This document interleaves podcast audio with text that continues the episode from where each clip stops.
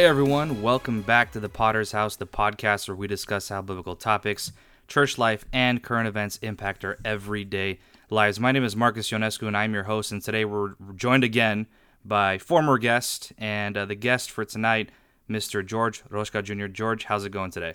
I am doing excellent. Thank you for having me back on. It's been quite some time.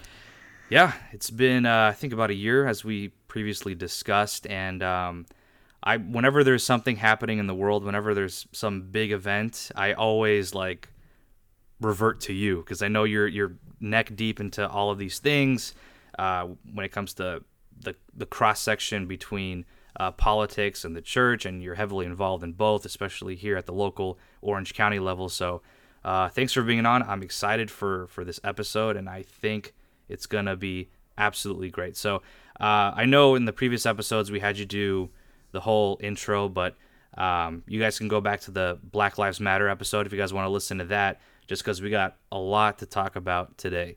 Um, George, as, as, I just informed you, uh, we have a new segment on this uh, podcast where I answer the listeners' questions. But before I get to that, let me just make a couple of announcements because I'm kind of losing my order right here. But uh, as you guys know, you can follow us for any and all updates on our Instagram account at the Podder's House. We are on various streaming platforms, most notably um, Spotify and Apple Podcasts, where you can tap the stars and leave a written review. And uh, if you do write a review, I will read that on the show. So for those of you who have not done that uh, yet, please do so. And uh, yeah, I think that's pretty much it. Again, uh, you guys know from Instagram the whole life update with the whole school situation. So future episodes, frequency of episodes is all pending. We'll let you know as soon as, soon as I get as soon as I get a feel for the routine. So uh, stay up to date on that. I'll, I'll, I'll provide uh, details as soon as I can. So now back to the episode proper, George. As I said, we do have a new segment here uh, on this podcast where we answer anonymous questions submitted uh, to me via Instagram, uh, and we are going to answer these questions on the show. So last week, last episode with Chris Buya, we answered two questions. This week, we're going to answer one question just because um, we have a lot to talk about. But here's the question. I'm going to let you answer first, and if there's anything that I can conjure up in my mind afterwards, I'll, I'll maybe provide some input. But uh, George, here's the question from the from the listener or the follower. What would you do in the situation of being involved in serving at a church with fellow leaders who slack in passion to serve, but you've been praying day and night and don't want to just ditch the church and leave because you desire to see your church thrive, but you feel alone in praying for that? That's a deep question, uh, and it sounds like there's there's a lot of hurt in that. Um, mm-hmm. So, I, I think it for any leader, any person who wants to serve in a ministry, they will come to a point where they experience something like that. Unless they're so blessed by God that they're part of a phenomenal team wherever they go. Um, the the way that I've gotten over those kind of feelings, and I used to have those, especially in my twenties, uh, because you have this idealistic, uh, you know, frame of mind about how things should be, how everybody should react, how everybody should put in their time uh, and sacrifice for the Lord, because it's not like we're doing this for for ourselves, right? Um, but the way that I overcame it was finally realizing that the calling God has placed on my life, the reward that I get for that in heaven everything I do is between me and God. Everything the other people do is between them and God. Now, obviously, there is the dimension of, well, you are part of the body of Christ. Um, we suffer when others are slacking off. So, if your lung is slacking off, yeah, the whole body will suffer with the low oxygen levels. Um, so, from that standpoint, yes, uh, you you get to feel that suffering and that pain when somebody isn't doing their part. But I think what's worse is because we set those expectations in our mind and we want that person or those people to operate at a certain level, that becomes so distracting for us that that it's that we're not concentrating on what we should be doing to serve God and to serve our our fellow people within the body of Christ. So um, let go of that animosity of those thoughts and just start focusing on what God has called you to do. Because on Judgment Day, uh, well, or on rewarding day, because yep. we don't get get to see judgment, you know, God's going to be looking at you. He's not going to be asking somebody else. Oh, mm-hmm. Oh well, Lord, because they slacked off, I had no choice. No, you did have a choice. Don't slack off. Yep. Work and work, and you know what? We will rest in heaven for an eternity. Absolutely, and I, I, like that you mentioned that. Uh, this like we're, we're serving God. At the end of the day, it's it's our service to Him, and I guess I think when it when we start having this these feelings or this attitude about ministry in this way where um, our mood is dependent on other people's service, um, it's okay to be a little frustrated or upset. Uh, but when you're deciding, I mean, when, when it's gotten to that point, you have to understand, like, take a step back, like, hey, I'm serving God this has nothing to do with me. Let's let's make sure that we're not making it personal. Um, you know, and and maybe we think that we deserve better, or maybe we complain this or that. But as you mentioned, like we're going to stand before the Lord and give account on our actions, not on other people's actions. So, uh, I whoever wrote this, I would say, um, you know, stick it through. Uh, keep praying. Obviously, maybe there's maybe God's going to call you somewhere else, and that's totally valid, and that happens. Um, but if I mean, from what I've seen, if if there are other people around you who have a lot less zeal and a lot less passion um, compared to what you have, then maybe God has you positioned in that place so you can be a light to them and, and encourage them. Uh, and because think about it, if you're the only one who's got that and you're removed from that equation, what's going to happen to that body? What's going to happen to those people? You know, maybe you have to be over there. And again, this comes with prayer.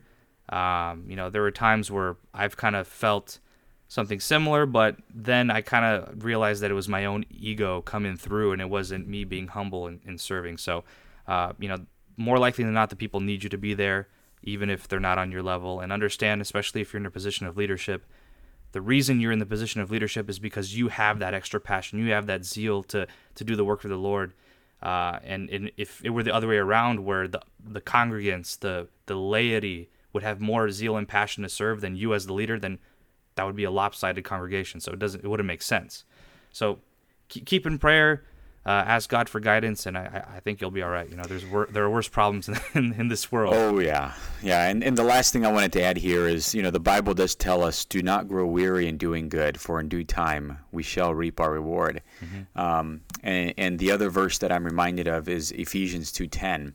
Uh, it says, For we are his workmanship, created in Christ Jesus for good works, which God prepared beforehand that we should walk in them.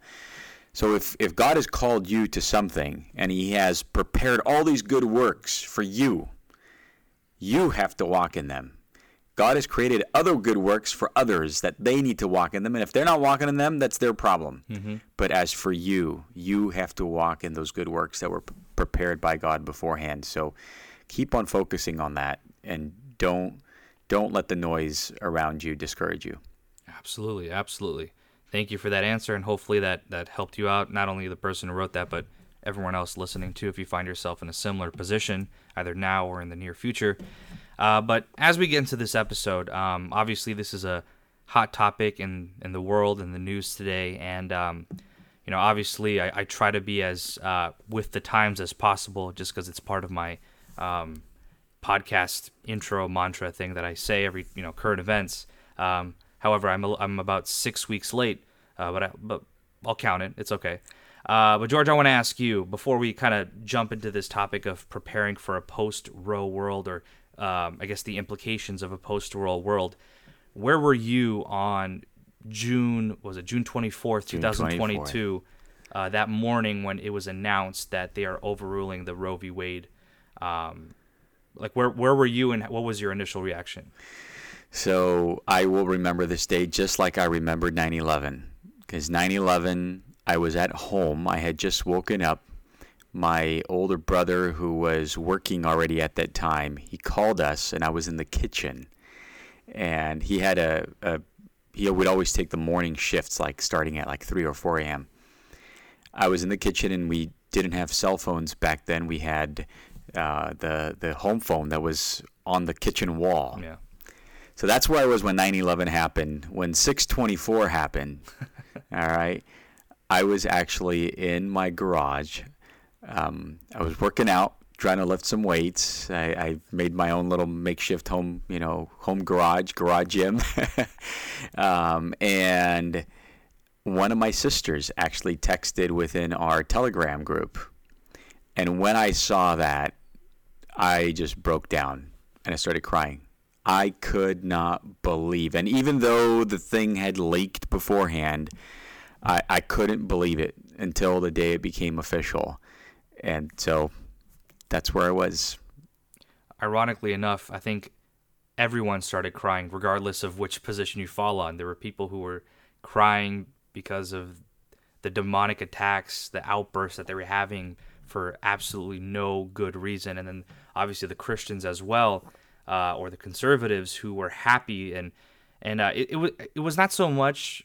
And maybe you can uh, you can uh, concur with me here, but it wasn't as much of like feelings of joy, but it was just a surprise too, like wh- like the the trajectory of the world over the last few years, and then there was this huge moment, and it's not, and we I wasn't surprised for the people, but just seeing the miracle of God happen. It's like, wow, like God, only you can do that. In the times that we live in right now, with uh, the government that we that we have presently, only you could make such a thing happen. That that's the crazy part Yeah. because you talk, you can talk to people, and I've talked to many who've been in this pro-life movement, not for a decade, not for two, some for three decades, pushing really hard, and here is kind of you know one huge stepping stone, right?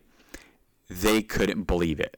They couldn't believe it. I'm like, but but you've been trying this for 30 years, and so it, it was you know wow what what an accomplishment. Hats off to everyone who's worked so hard to bring in this message of life to a culture of death that we live in. Um, and so, you know, half of my crying was really for the babies' lives that would be saved. And then the other half was just, I can't imagine for those people who've been fighting for decades and they finally get to see this moment. It almost felt like that, you know, Simeon, right, and Anna seeing Jesus in the, the temple, even though he was a baby, but it was, oh wow, the salvation of Israel, you know, behold, you know. Roe v. Wade to to see that being overturned, it's it's a once in a lifetime experience opportunity. Yeah, and to to address the question from earlier, um, imagine the people who were, like you said, were pushing the pro life agenda for the last thirty years, and uh, each decade, each progressive decade, they were seeing the the possibilities just grow slimmer and slimmer of some change, and then seeing this monumental work of God.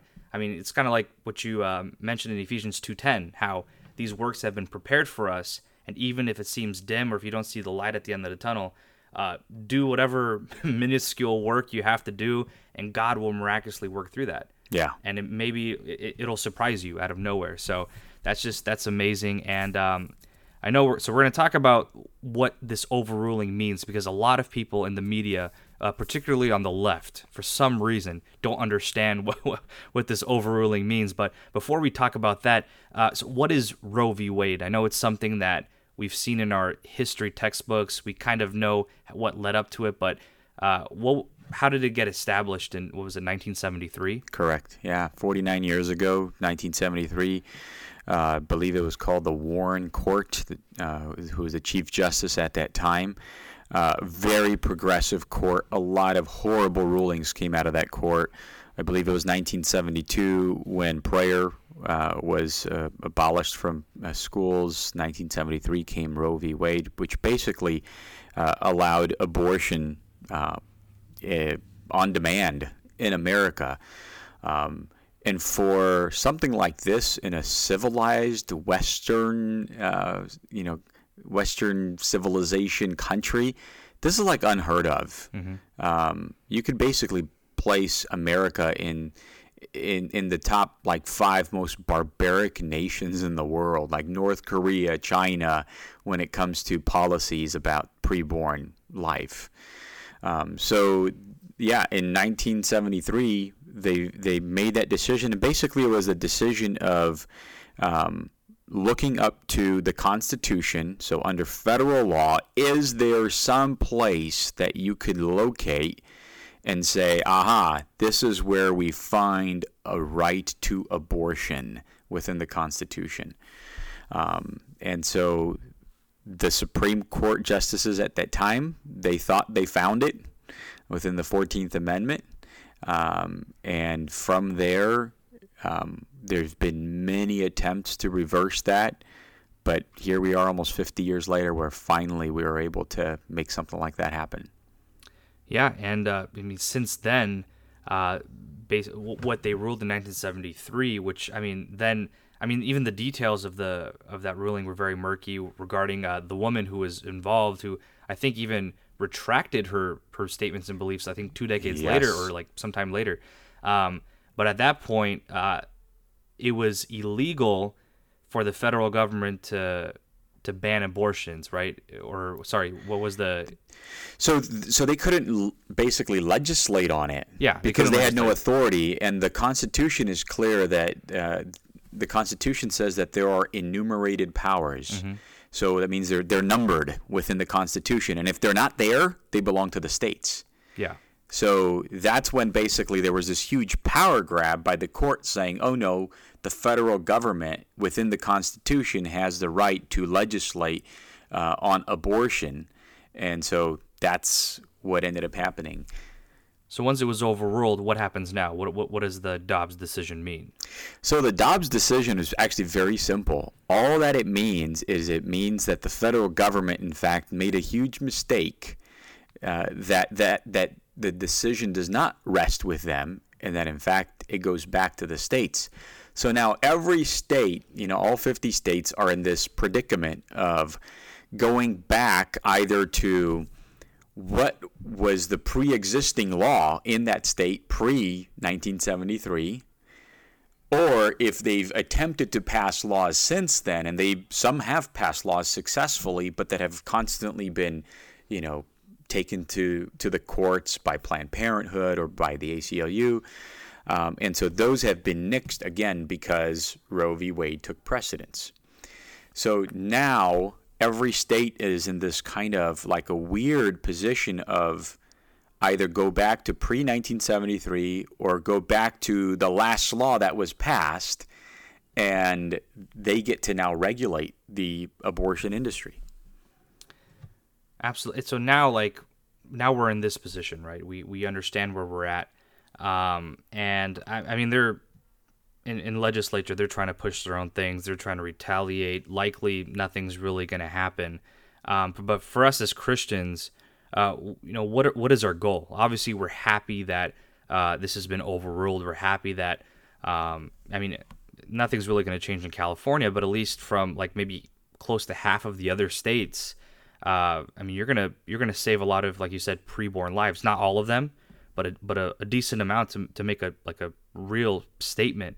Uh, but what should be our mentality, our goal? Should it be uh, like an attack on legislature? Should it be making some uh, making it illegal? Uh, as a Christian, what should our outlook be on this particular issue? Yeah, I mean, ultimately, be, because we have a Christian worldview, um, you look at a, the commandment, "Thou shalt not murder," right? Um, and so, uh, in when you look at our uh, society, the American um, civilization, I would say, or our country, with the laws from the Constitution as it started, we've taken our moral code and ethical code and, and everybody legislates some form of morality even though they say don't legislate morality. Everybody does. So if thou shalt not murder is encoded into law um, you have to apply the same thing to abortion as well because it's it's murder it's the premeditated killing of an innocent preborn child but that is a human being so a, a lot of you know um, Christians will debate. Well, we shouldn't fight to make abortion illegal. Um, you know, we need to change the hearts and minds of people. You got to fight on both sides. Yep. You have to legislate morality, and you also have to do the hard work of changing people's hearts and minds while you're at it, so they understand why those laws are there in the first place. So I think right now more than ever, because the the focus of the pro life movement have has been so much on unhinging this the biggest block and that is Roe v. Wade because we had to fight that battle in order to be able to fight the next battle. What Christians need to understand is that all we've done is we've won a major victory to be able to now fight 50 more battles. Yeah. Mm-hmm. And and so we can't just say, "Oh, great, we won," and now that it's over. It's not over. It's just this was the end of the beginning. So the beginning was we have to overturn Roe v. Wade. Now that that's over, we got to start fighting in, in, all 50 states. And um, the challenge we have is to really make abortion unthinkable. Mm-hmm.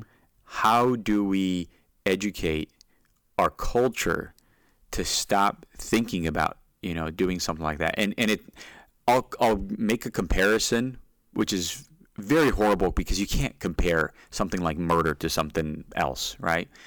But think about smoking cigarettes, right? If you go back 30 years ago, 50 years ago, how popular was it? Everybody was smoking, right? Even the Christians. Even Christians yeah. were smoking. But look at it today, right? There is this huge campaign of informing and educating the general public that it's bad for your health, it's bad for your lungs, um, and and look at where we are today, right? In general, I, I go out just about anywhere, and I rarely, rarely see somebody smoking. Now we have the vaping thing coming, um, but that's the same thing we got to do with abortion. We got to make it such that people in our culture it, will just be ingrained in culture. Like, no, we don't we don't kill our children.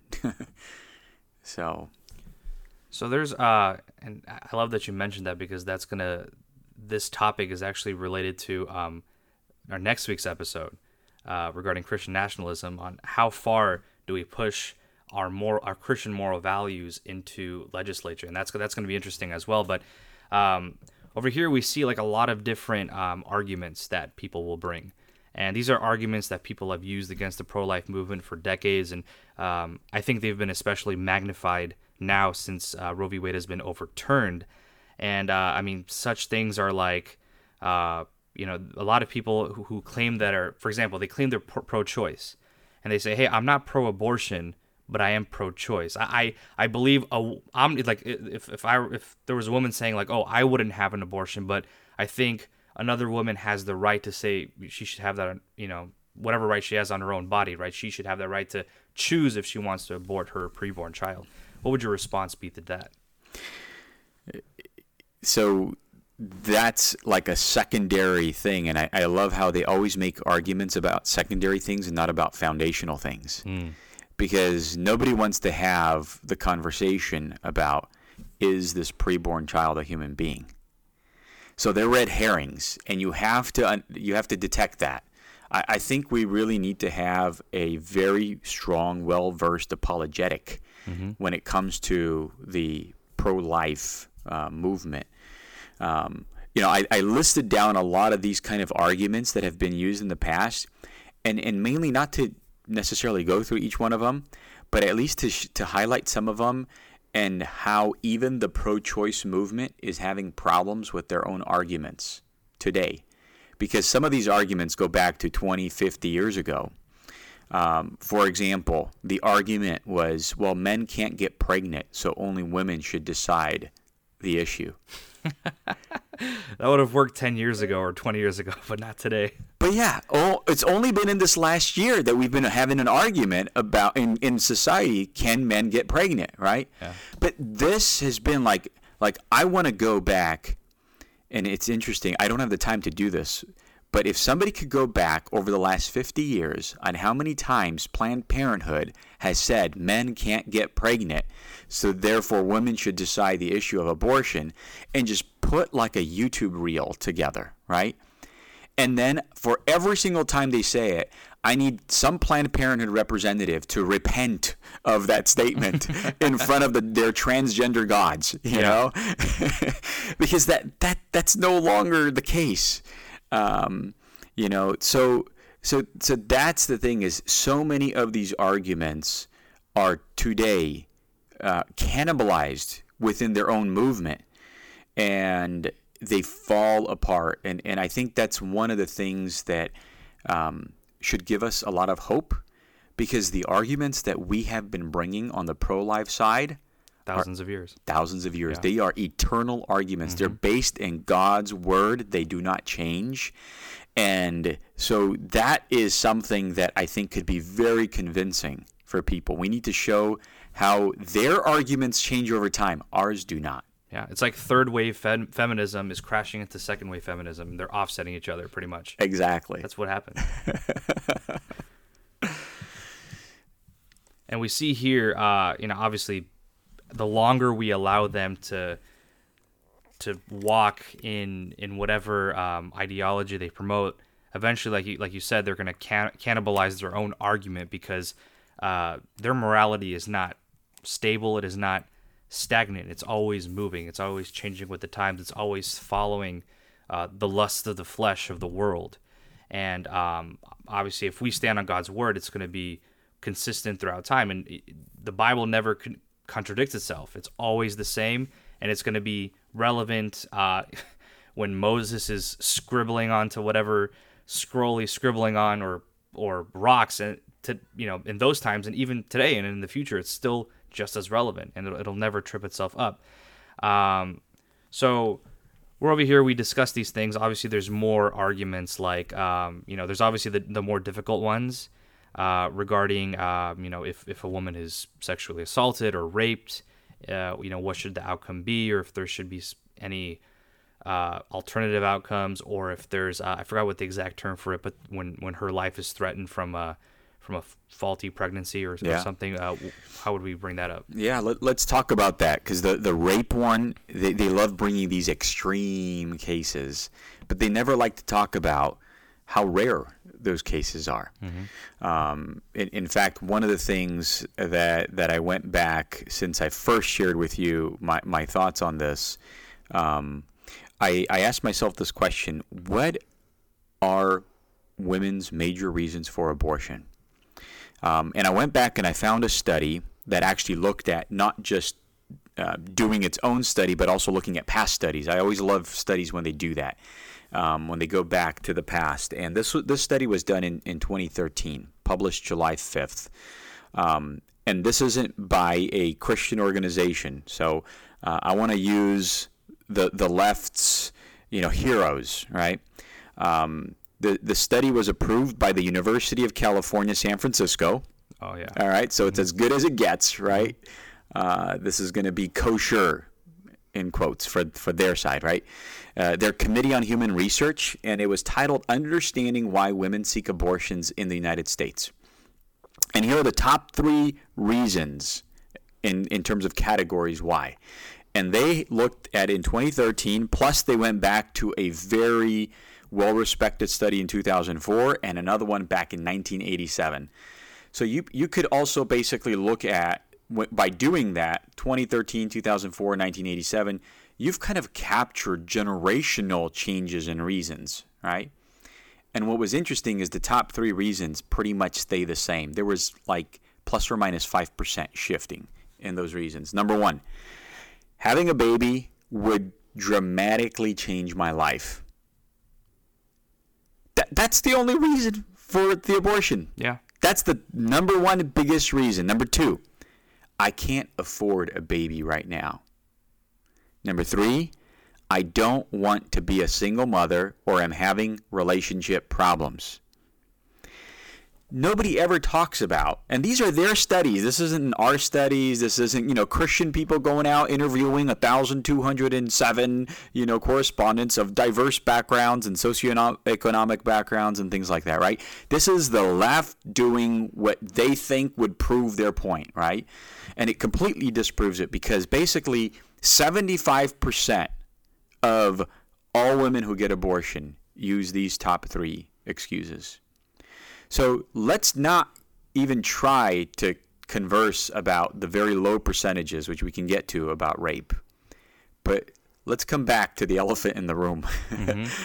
and and so we have to understand these kind of studies and and use these kind of arguments and this kind of approach to reason with people. Because if rape and even medical situations, we'll get to those how, how rare they are. Well, let's deal with the elephant in the room. So you want us to legalize abortion because the top three reasons of, of 75% of women who get an abortion are because their life is going to be dramatically changed. And that definition of dramatically changed is, is, is up to the woman. There wasn't no definition in the survey like, okay, well, tell us what dramatically means, right? Uh, I can't afford a baby right now. That's again, it's not up to the corresponders, you know, who made up the survey to, to say, can you afford or not? That was just relative mm-hmm. to the person, right? They could have been a rich woman, right? But they have a certain lifestyle, right, that they want to live. So it, in their mind, I can't afford it. And then I don't want to be a single mother or I'm having relationship problems. But wait, you weren't having relationship problems when you're having sex with that man. Yeah. yeah. so now all of a sudden, you know, maybe couple a month or two later afterwards you're pregnant and you're using that lame excuse. So here's I think the thing to dispel, the myths to dispel. When we talk about abortion and restricting it from a pro-life ethic, we're not here to just legislate our morality on poor girls who are about to, you know who have been raped or poor women who have some kind of medical condition. No, we are talking about the overwhelming majority of immature women who have made a decision to sleep with someone for whatever reason, all right? And then they come up with the three most lame excuses of their life to kill an innocent child. We have to learn how to frame these conversations back again in light of the elephant in the room and not that little gnat that represents a very small percentage of rapes and other things. Um, so let's then talk about the medical side, right? Before we even get to the the rape side. Yeah.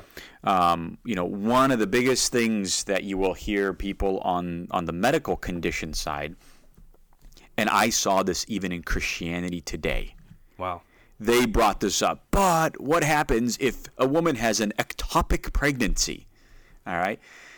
And I'm like, what is an ectopic pregnancy? So I went and I did some research from the Mayo Clinic. All right, very reputable. All right, very far left. They are into all the transgenderism stuff. All right, and the an ep- ectopic pregnancy occurs when a fertilized egg implants and grows outside the main cavity of the uterus. The fertilized egg can't survive, and the growing tissue may cause life-threatening bleeding if left untreated. Okay, I get this. This is biology. So how how does this happen? How does an ectopic surgery happen?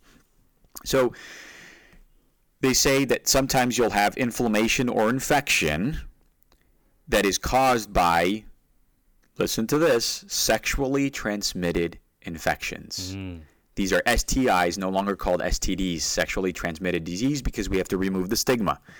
Okay, so wait up. Which women are getting this ectopic pregnancy that Christianity Today is referring to. Women who have been sleeping around with multiple partners and have now the consequence of their sin, yeah. right? Then let's look at the next category that the Mayo Clinic says well, fertility treatments. Some research suggests that women who have in vitro fertilization or similar treatments are more likely to have an ectopic pregnancy. so, women, make sure before you get any kind of fertility treatments, and I get it, it's for just causes you want and you desire to have a baby, right? And you've probably been given just some fine print of the risks. Make sure you know these risks. Number three, tubal surgery. Surgery to correct a closed or damaged fallopian tube can increase the risk of an ectopic pregnancy. How do you get tubal surgery? how does your fallopian tubes get damaged? If you try to close them, I don't know. Yeah, Yes. beforehand. Yeah, Yes. So it's a form of Birth control. Birth control, Yeah. right? So again, when you do something like that, you should know the risks beforehand. All right. So this is where I have a problem, even with our, our dear editors at Christianity Today and progressive Christianity at large. They'll use these fancy terms of, well, you can have women who have ectopic surgeries and people will hear that and they're like, "Oh, I never thought of that." First of all, your reaction should be, "Oh, what is that?" Yeah, Not I've that I have never thought of it. I've never heard of that. Yeah, exactly. yeah.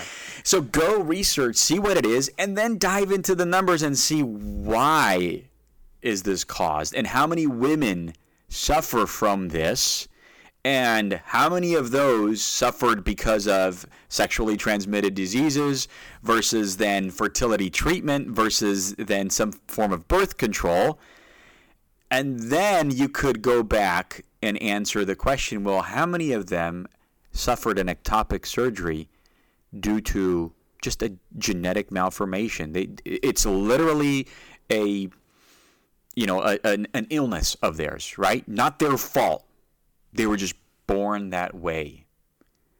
And you will see again that the elephant in the room is the STDs and STIs and mm-hmm. IVFs and all the birth control stuff. So this is where I have a huge problem in that we use these fancy terms and people love using these fancy terms and they never get down into now presenting the real data. Yeah, and that's that's that's a huge issue. I, I mean, I'm just thinking back in every aspect of the Christian life.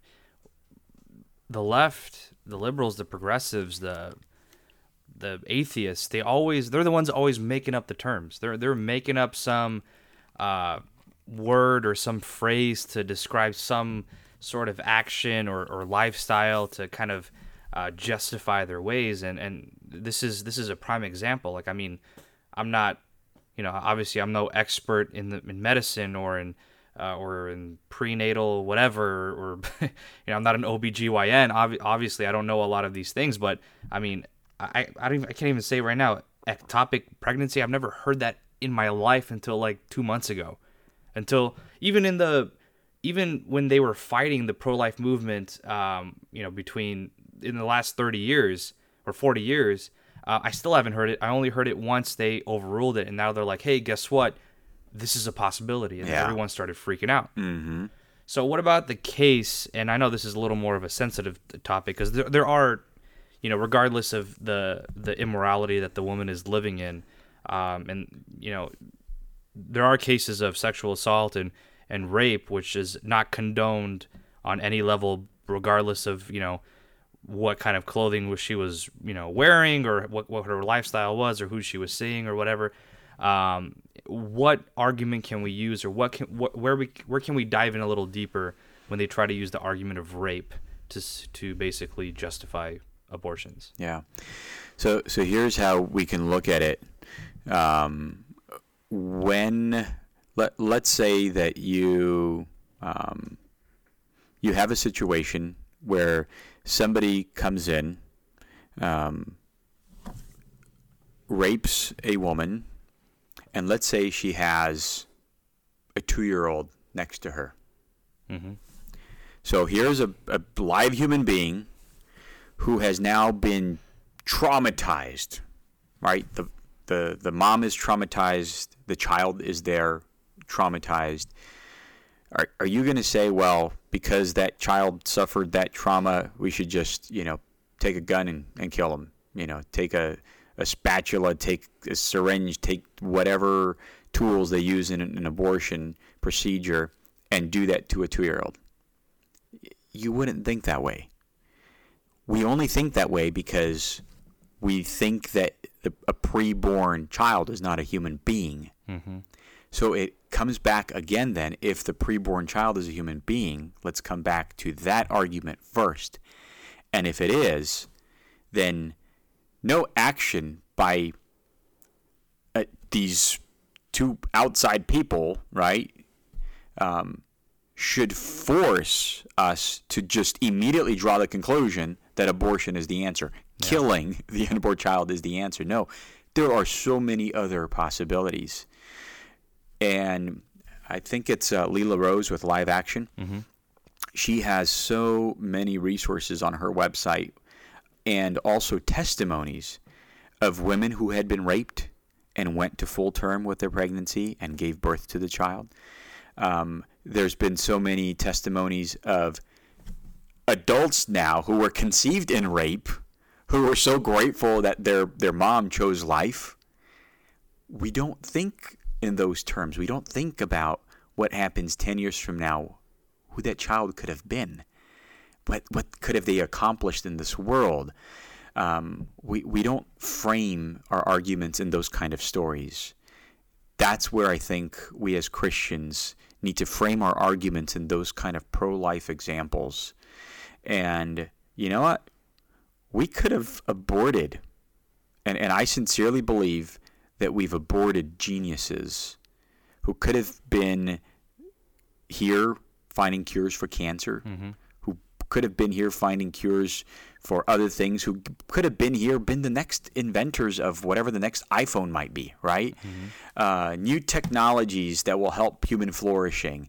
Uh, we have basically cut off the branch from underneath us, and we're falling, and we don't even recognize that we're falling. Um, because it takes the, the, this falling that I'm referring to is just a, a figurative um, and over time, unfortunately, it takes time to look back in history and see how a genera- how a civilization decays. By that time, how do you revive it? Is it too late? I don't know. Only by the grace of God will know. Yeah, and it's kind of like what we mentioned earlier about the, the whole cannibalism factor, where their own evil is preventing something good that can come out of it, and that's that's what we're seeing. And um, I guess long story short, regard the emotions don't change the facts. Correct. So as bad as it is, and they they'll frame the worst possible case scenario of the worst possible, most vile vile thing that could happen to a human being, but that does not deconstitute. That does not change the fact that that is a human being in there, and nothing will justify ending that life, regardless of regardless if, if it's rape or anything that can get worse than that. You know. So I think understanding that, getting back to the facts, to the to the first argument before we get entangled in the emotions and frankly the emotional manipulation because that's what it is. It is. Yeah. Definitely. Yeah. I mean, I would look at um, you know the argument that they would use for somebody who experienced racial trauma, mm-hmm. right? uh, oh my goodness, we got to get them help. We got to, you know, bring in the best psychotherapists and, and help that child who had lived with emotional, uh, you know, racial trauma. You would do the same thing to that two year old who probably just watched their mom being raped and couldn't couldn't do anything and is now traumatized for life, right? You would provide them help. Well, just because you have a person who's two years younger and geospatially located within another human being, why does that change mm-hmm. the fact that you shouldn't be providing the same love and care and compassion to that human being? Yeah, yeah, and that's and that's exactly how how they operate, and that's those are the arguments that they're going to use because that's all they have. They don't have the facts. So I guess kind of going forward, um, w- now that we are officially and and, and I say this in celebration in a post Roe world, what can we look forward to do? Because obviously, as you mentioned, we can't just celebrate and just stop doing what we're doing. We got to continue to fight against this to the point where it becomes un- unthinkable. Uh, but I guess practically, and, and, things that we can do as individuals, uh, either at the individual level or the corporate level, um, what can we do? What's what strategies? What policies can we um, essentially push to better help our cause? So the first thing, and this we we've seen it and how devastating it's been in black culture, is bring back fatherhood. Mm-hmm. If we can just look at America over the last 50 to 60 years, Thomas Sowell mentions this over and over. What killed the black family? Uh, it was the welfare system because it took away the responsibility and the importance of fathers. Mm-hmm. And it just turned around and made mothers dependent on the state for a paycheck.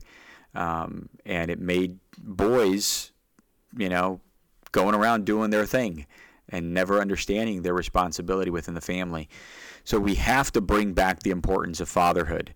Um, you know, in the, for the last multiple decades, there's been such an assault against boys in our culture, toxic masculinity, all of that.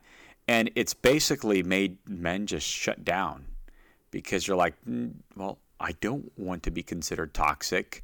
I don't want my masculine traits and my, you know, uh, my my macho macho ness and you know all of this stuff to, to come out. And again, this is where arguments get cannibalized because where do we get the machismo idea in our culture? It's actually from the Latino culture. Mm. So why in the world are white people who invented the, the this whole thing of you know toxic masculinity culturally appropriating and, and colonizing the Latino culture in America by telling them you can your men cannot be macho. this is how crazy it gets. This is why I almost think that we are in a point of history where if we would only know their philosophy well enough, we can point out the incoherence 24 7, 365. Yeah. Because there is so much incoherence going on in the movement. Um, and so this is just one incoherent, you know, a- example where they deem us as toxic masculinity. There's the patriarchy, and the patriarchy led to all of these evils: the evils of slavery, uh, the the evils of you know, um, you know, by patriarchy meaning like the subjugation of women. Um, and so he, here they are taking all of these arguments and they're pitting against the people of color that they're trying to elevate and say, you know, we need to love, you know, Latinos and we need to love black people and we need to, you know, uh, elevate their truths. Well, no, because you don't want to elevate their machismo truth. Mm-hmm. Yeah. no, you only want to elevate those things that fit your narrative. Of course. So fatherhood is very, very important. And in fact, this is one of the things where um, right, I, I think it was right after, uh, you know, Roe v. Wade got overturned, uh, that Florida actually uh, passed an initiative where they're putting seven million, $70 million towards this campaign of promoting fatherhood similar to what you know I had mentioned about right how how did we overcome cigarettes as a nation? We put out this campaign showing that they are unhealthy for you and you're going to die uh, a slow and miserable death sometimes, but a lot of times it's just going to be it'll catch up to you at the end. You'll get cancer and it'll be a very horrible death. So fatherhood for us has to be the same thing. There has to be a movement that the church needs to be at, at the forefront of. Mm, yeah. In inspiring the next generation of boys to say, you know what? I didn't have a dad. Or I had a crappy dad because my dad was never never showing up. I want to be a good dad to my children and I want to find resources on how to do that. What organization out there can I find and, you know, I'm saying this just facetiously and sarcastically, but I don't know of another organization that talks more about moms and dads than the church does. Yeah. Mm-hmm. Because we have baby dedications every so often, right, in church, and we're constantly having topical messages on parenting and fatherhood and motherhood, right? Um, so they should be able to come to us and we should be able to equip. And this is part of, interestingly enough, discipling the nations, mm-hmm. go out and make disciples of all nations. Yep. Well, the gospel civilizes people. And the gospel civilized barbarians, you know, the gospel civilized Europe, Africa, Asia, everywhere it goes. Church, we have to be here today to step into the gap of civilizing our culture. Yeah. And I actually have so many points to, to that. Um, well, first and foremost, like you said, it's civilized because the Bible establishes creation order. And whenever uh, the left tries to attack us in in various ways. The reason they hate the patriarchy is because it attacks the creation order. They hate the creation order because it's from God. So that's one thing. And um, you know, I love that you mentioned the the solution with. Actually, one more thing I want to mention before I get to that, but um, you know, it, that that situation that you that hypothetical situation that you uh, explained about someone who maybe had an absentee father or an abusive father, and they use that as motivation to be a different person when they become a father.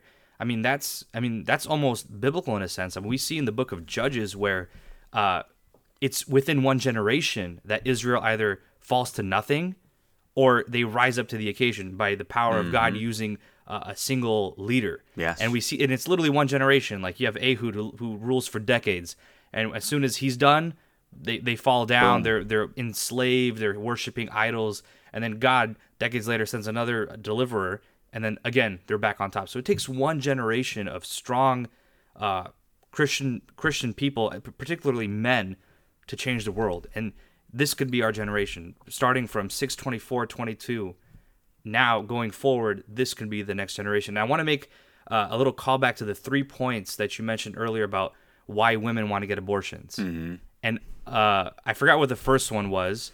So the first one was having a baby would drastically change my life. Yes, and the second one was I can't finances. afford a baby. And the third one, I don't want to be a single mother. And you know what solves all those problems? Men. Fatherhood. Yeah, that's it.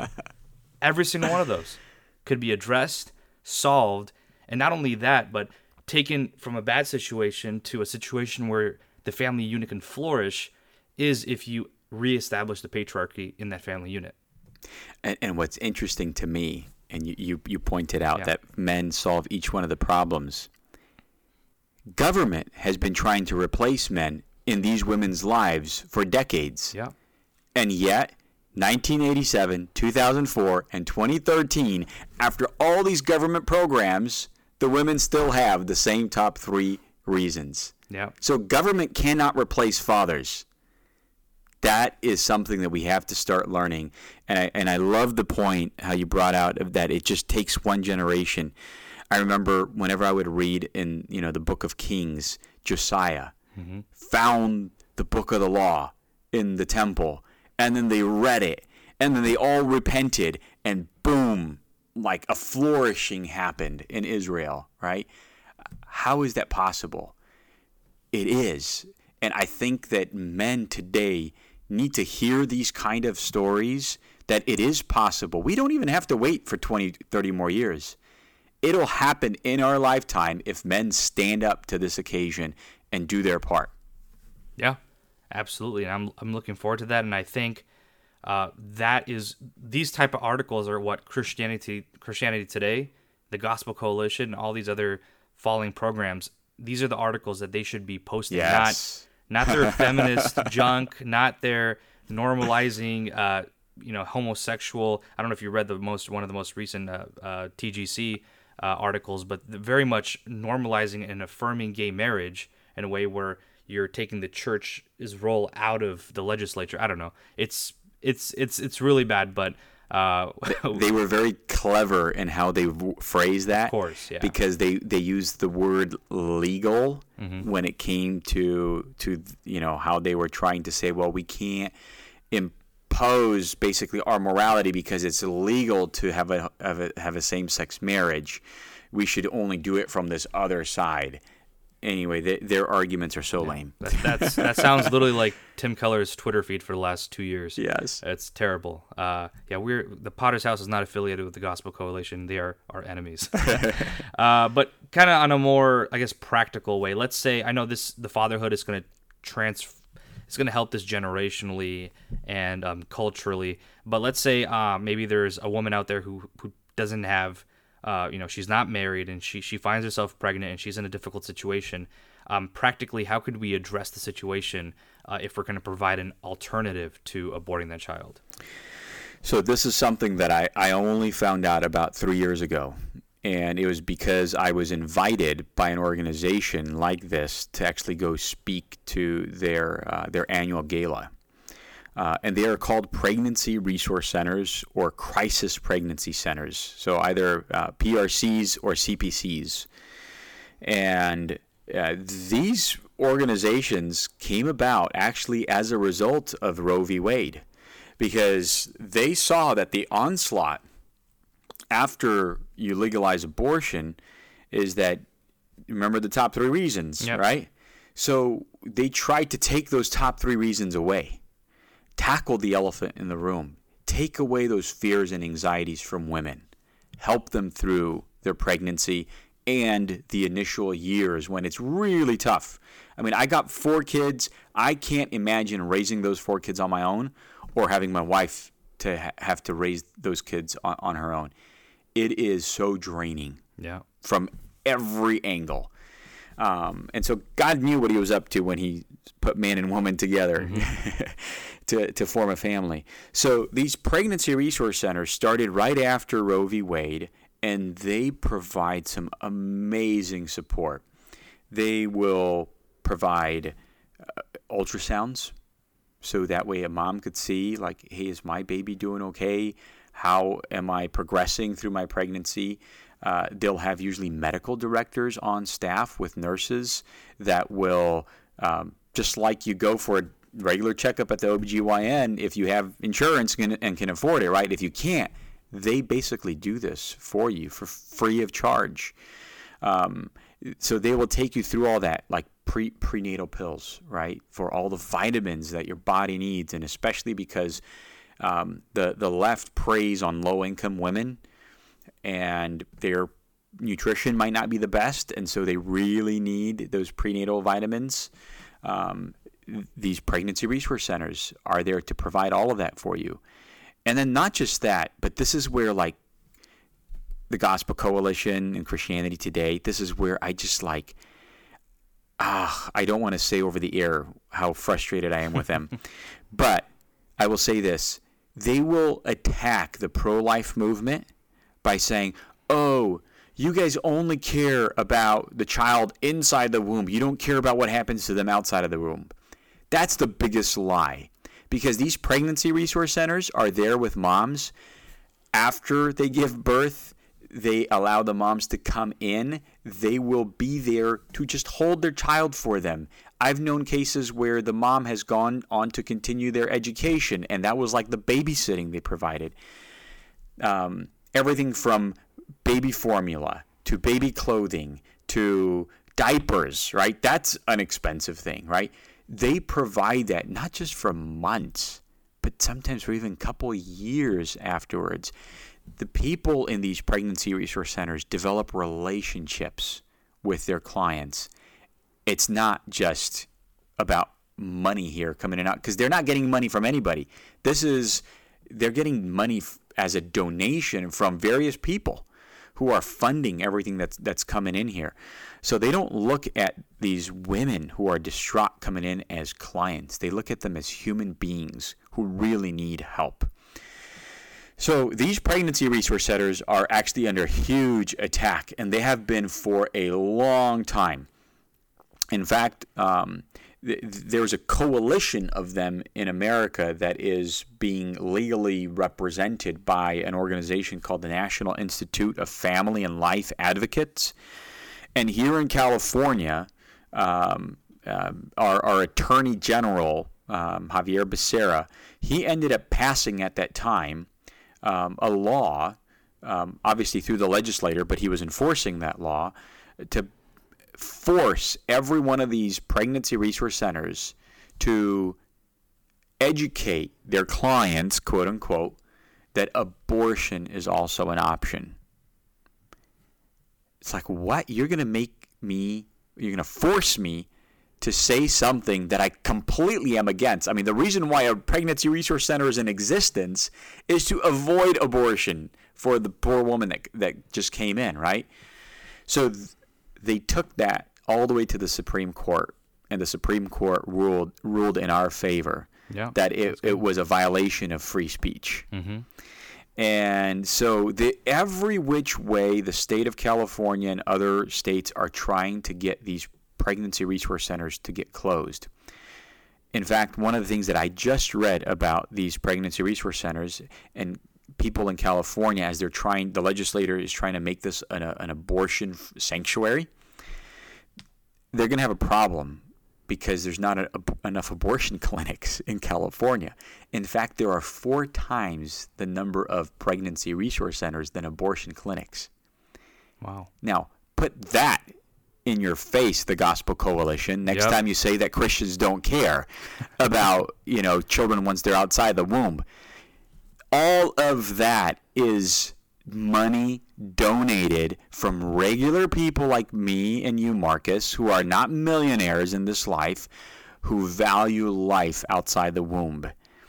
And there are thousands of these all across the country.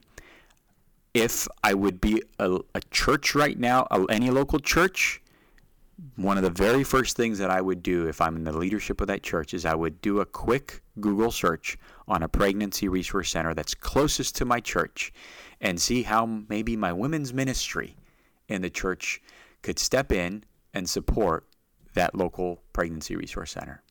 Yeah, I was actually literally thinking the same thing. I was actually gonna say if you're a church and you have some, uh, you know, extra cash to splurge on, if you want to your next nonprofit, I mean that could, it could go towards that, especially now in the times. Obviously, uh, before since abortion was, was so readily available, especially in these conser- conservative states, um, now that could be an option to, to save plenty of lives and, and just people's livelihoods and their in their family unit as well. And that's something we should definitely look forward to. And I think again, it atta- I mean that just solves the issue.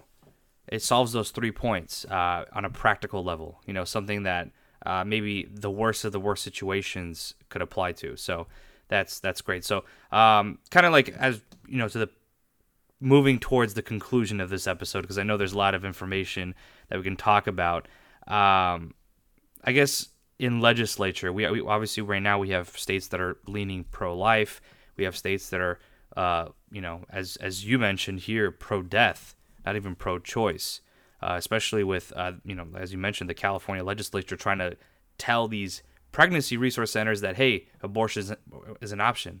I'm like, how are you? That's not even pro-choice at this point. You're pro-death. Correct. Uh, so, what does it look like from a legislative point of view? What is the outlook, I guess, at you know at the federal government level, the local government government level, and how does that apply to us regular citizens, regular Christians today? Yeah, so it, it, I'll go back because now this is a state's issue, finally, as it should have been. Uh, so, state by state, um, wherever you are listening to this, uh, look up um, on your. Uh, there usually has to be some type of a family coalition. Um, like here in California, there's the California Family Council. Like Massachusetts, there's the Massachusetts Family Institute. Um, and usually, I think you could go to like Focus on the Family, and they have their state affiliates, and that's what these organizations are. They stay on top of legislation when it comes to pro-life or, or pro-death legislation. Um, so the states that are very conservative now are moving into basically putting in uh, laws like um, if you, you're not allowed to have an abortion if there's already a heartbeat. You're not allowed to have an abortion maybe at a certain week, um, you know, number like eight weeks or something like that, um, which basically takes away the vast majority, you know, of, of, of abortions. Uh, so every state is kind of taking it their own way. Um, but what that will end, end up forcing um, is that abortion clinics in those states just don't have a viable option to remain open. There's not enough clientele. Um, and now the abortion clinic will have to abide with that particular state law, which they've never had to before. So then, you know, what do you do if a woman comes in and you make a determination that she's seven weeks pregnant, right?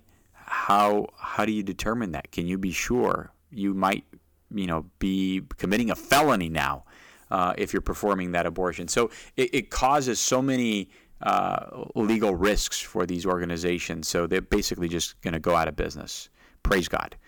Um, but there are pro-death states like California that Christians have to be standing up and really watching like a hawk what's happening. Because in California, your taxes are now being used to fund um, what is called the California Future of Abortion Council, who last year actually came together um, and put out a report uh, in December 2021 with seven recommendations. I'm not going to go through through all of these, but just so people can get a snippet of how evil our legislature is.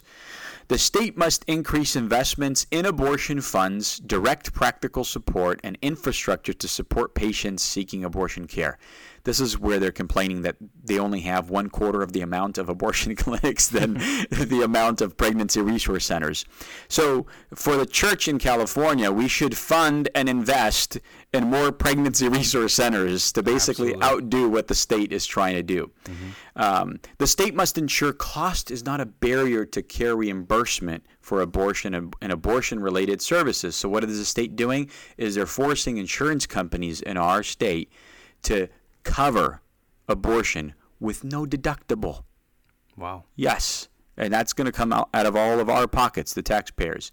So we have to be very astute and careful because there are a ton of laws currently in the California uh, legislation. Um, our legislative cycle ends at the end of this month. Um, and in fact, there is already the the law that I mentioned about changing up the insurance, that one passed.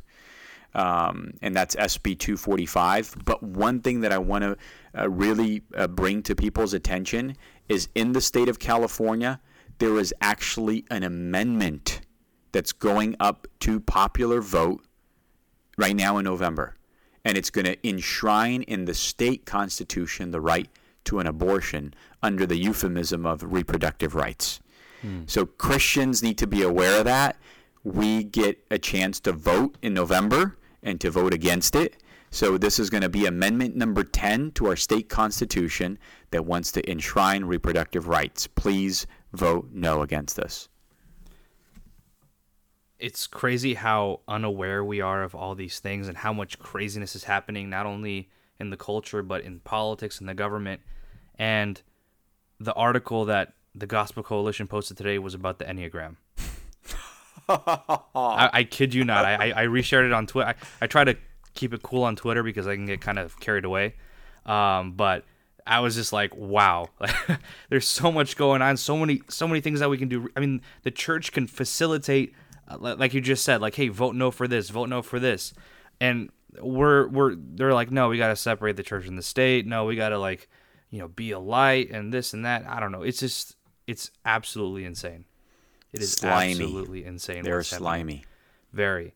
Um, so it sounds like we got a lot of work to do um, here. I know there's a lot more that we can talk about, but I feel like, at least from my perspective, this episode was quite comprehensive regarding uh, this issue. And I guess to kind of um, highlight uh, as like a main point like what should you know as a final statement george what is a what should the christians look forward to what are the, what are practical things, maybe in, in a bullet point form, um, that they should look to either do or look to foresee or anticipate?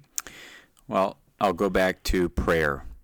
The pro life movement was built on a foundation of prayer. Hmm. And so I encourage churches if you don't have a midweek prayer service, start one.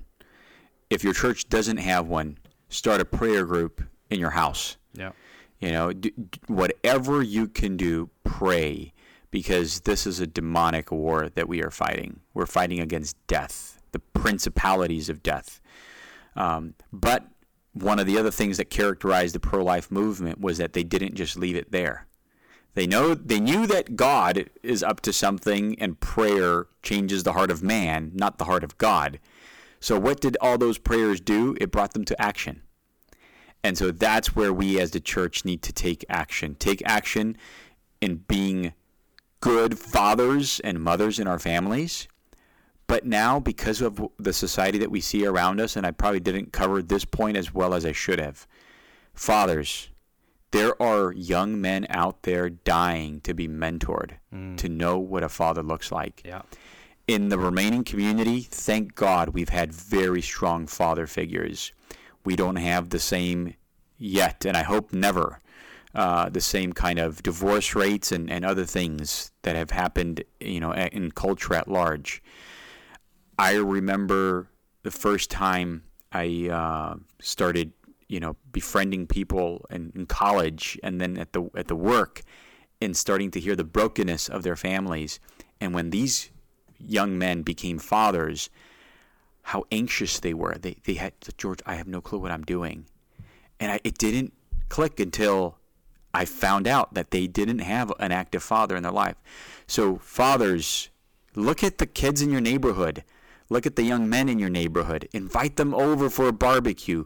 Do whatever you can to build relationships so they can look at you and say, ah, that's the kind of father I want to be. And then, secondly, the church needs to get involved by supporting all of these women who are being preyed upon by the government. We are a much better solution than the government, and the pregnancy resource centers that are around your your your area are the best way to start that. Yeah, absolutely. And if if you're you know a woman out there who leans more on the feminist side, on the TGC and the CT, and you know those kind of uh, forums, and you're upset that we just you just had two white men talk about your reproductive rights, uh, we just want to assure you again that above anything else, this is a man problem. This is a man problem. It's we contribute fifty percent. We, as in a collective males, you know, not you know, fifty percent to this to this uh, issue, and at the same time, uh, the men are the solution uh, in, in in this situation, and we we can't cast them away. We have to bring them in. We have to teach them. We have to mentor them, as you mentioned, George. So, uh, are there any resources? I know again we talked about it a lot. Uh, any resources you can think of on the top of your head, or something you got written down where people can either get more information, get more involved, uh, see anything that's coming up soon. Uh, any resources you got for us? Yeah, uh, live action, live action led by Lila Rose, great one. Pro Life Training by Scott Klusendorf, prolifetraining.com. Go there and you'll you'll learn a lot about how to have this pro life apologetic. Um, Students for Life, man, they do some really good work. Kristan Hawkins, I believe, is the, the leader of that group. Um, and then, especially for young people, parents, Christian parents, if you really want your children to learn how to think more critically and be better at understanding their worldview, but also other worldviews, the Summit Ministries.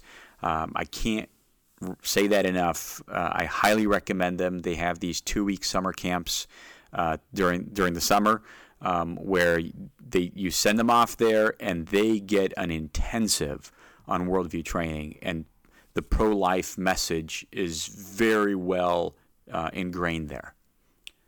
Awesome. I'll, I'll try to tag some of those even in the in the show notes as well. Uh, thank you, George, for for coming in and just providing again your wisdom, your insight.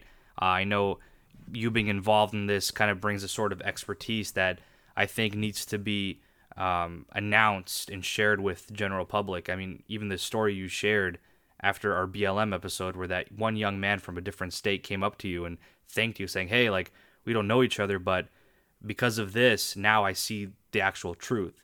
And maybe in this, uh, you know, sensitive uh, topic, other people can see the truth, and they will be motivated to go share with others now that they've been uh, at least somewhat equipped in an hour and 13 minutes to go out into the world and make disciples of nations. So thank you, George, for coming in. Uh, you're going to be on next week's episode, which is technically five seconds in our time. So uh, it's it's not it's not much of a farewell now, but thank you for being on. I really appreciate it. Thank you, Marcus. And uh, for you guys listening out there, thanks for tuning in.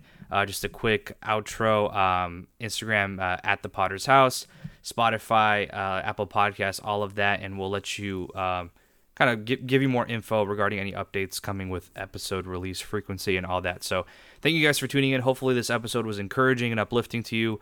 Uh, share it. Uh, it's something that. Um, I mean, even people in your workplace, in your in your school, that need to hear if they're not believers, or if they're you know, the Gospel Coalition believers. Everyone needs to hear the truth, so share with them. Thank you guys so much, and we will see you next time.